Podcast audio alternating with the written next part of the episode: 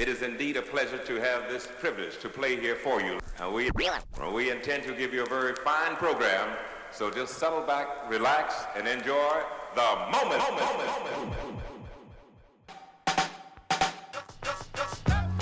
Hello and welcome back to another episode of Mic'd Up. I'm your host, Mika Gadsden. And for those who've been fans of Mic'd Up, I'm so sorry I left you on such a, a long hiatus, but I'm back and, and I can't wait to just dive into new content. Um, so much has changed in my life. I have a new gig and I'm no longer at a radio station, but I, I think you'll like the content and I think you'll like the growth and the journey that I'm about to embark upon. I'm excited. You know, other things have transpired too, and for those who follow me personally, you might might have seen me embroiled in a little bit of a scandal with a, a local reality TV star, but um I'm not to get into all of that. Um, I'm to save space for that and invite some friends to join me on that conversation. You know, rather, I'd, I'd like to focus in on on present day issues, and um, it, it, it's no secret. The entire world has been galvanized, has been energized, radicalized, politicized, all surrounding the death of one man, George Floyd.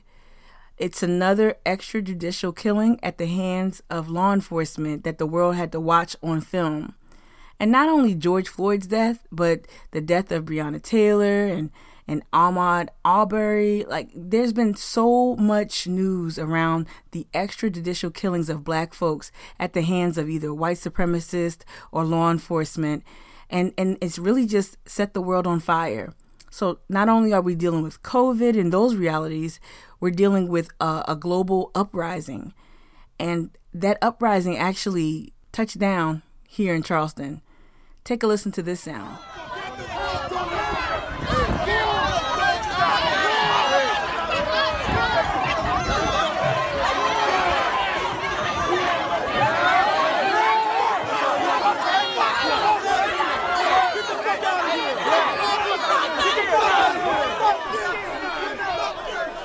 You know, I get goosebumps just listening back to that that audio. That audio was from a uh, cell phone video captured by the Post and Courier's Thomas Novelli. It's from May 30th. That was the first day of protest here in Charleston, South Carolina. That uprising was right in the middle, in the heart of downtown Charleston on the peninsula. And what you were hearing was a skirmish between uh, a couple of MAGA enthusiasts um, that made themselves uh, made their way through a crowd of of those who are rallying in support of um, finding justice or getting justice for George Floyd, right, and putting an end to police brutality.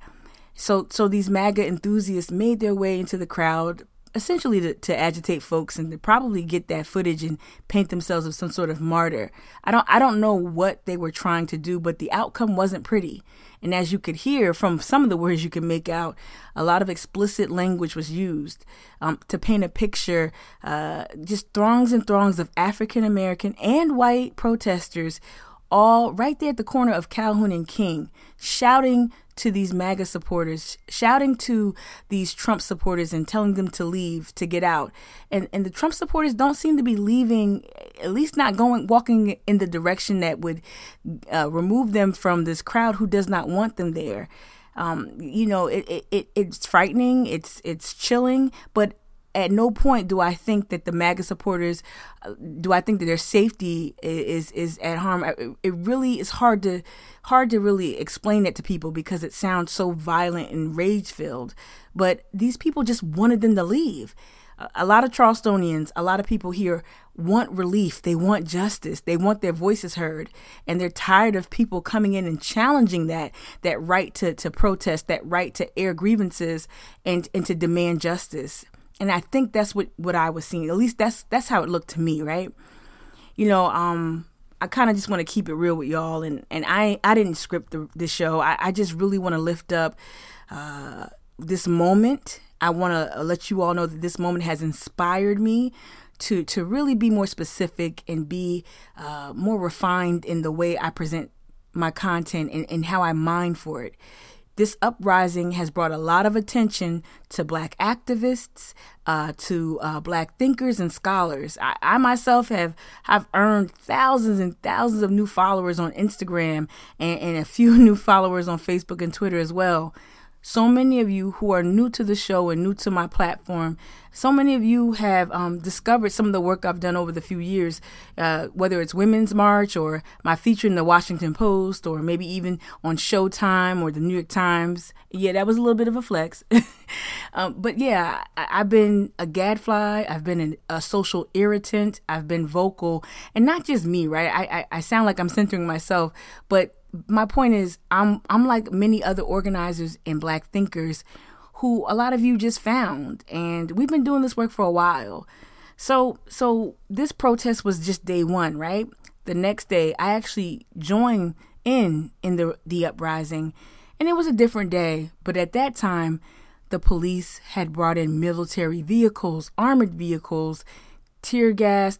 It, it, it became something totally different on the second day the night prior, the night of May 30th, well, that night, shop owners on King Street and, and, and those who are engaged in rebellion, well, they clashed. A lot of people went about business as usual. These these restaurant op- these restaurateurs and these these uh, dinner goers, they were out there enjoying King Street as if nothing happened that earlier that day, and that just clashed with a lot of people it clashed in ways that I never thought I'd see in my lifetime, and it brought it brought the street, it brought Charleston to a breaking point.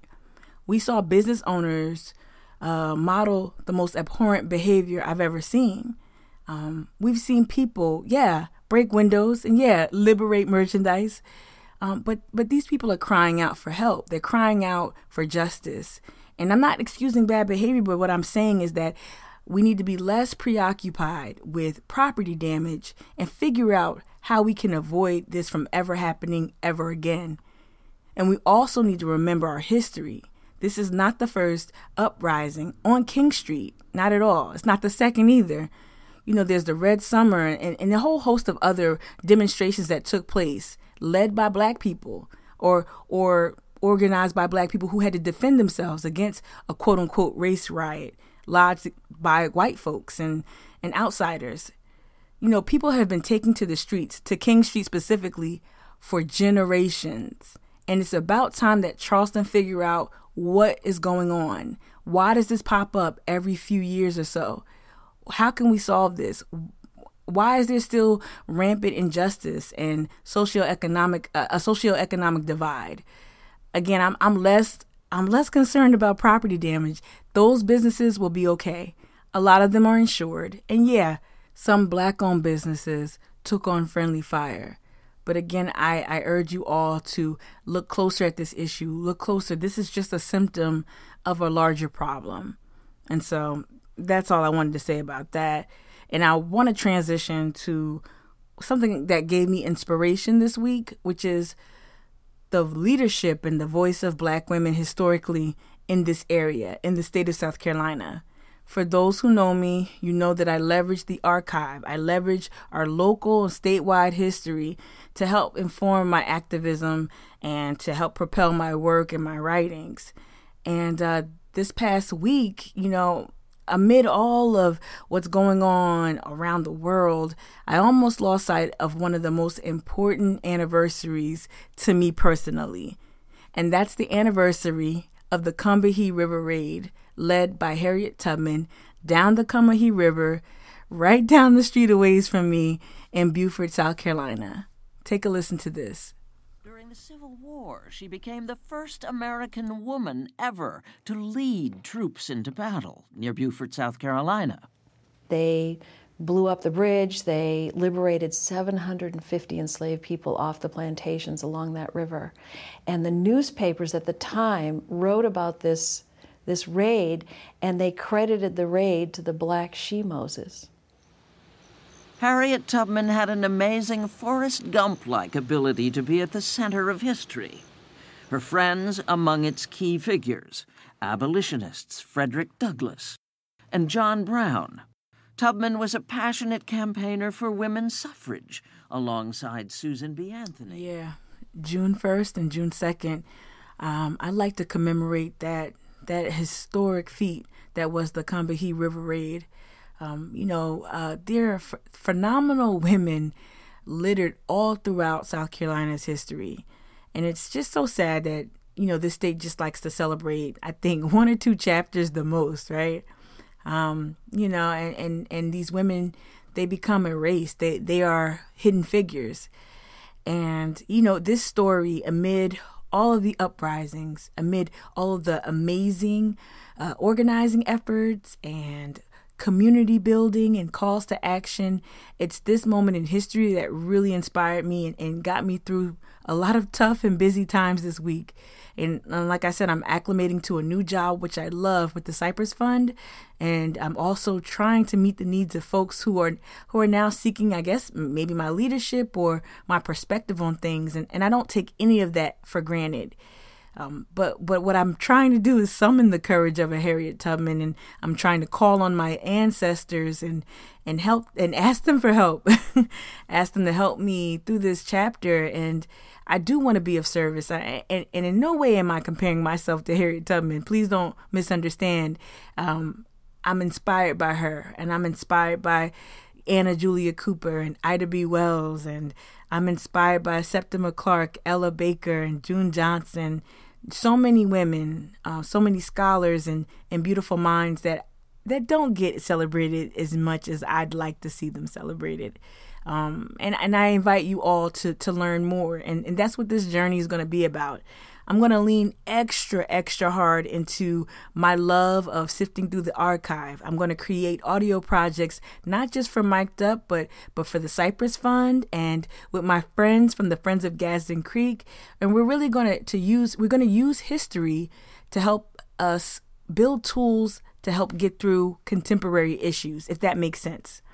Um, and so I just hope that you all will join me on this journey have grace for me. Like this podcast is, this episode was a little rusty, um, but I'm sure I'll get my footing and and uh, we'll get through this together. So again, to new listeners, welcome. Thank you so much for your support. Thank you for your confidence in my voice.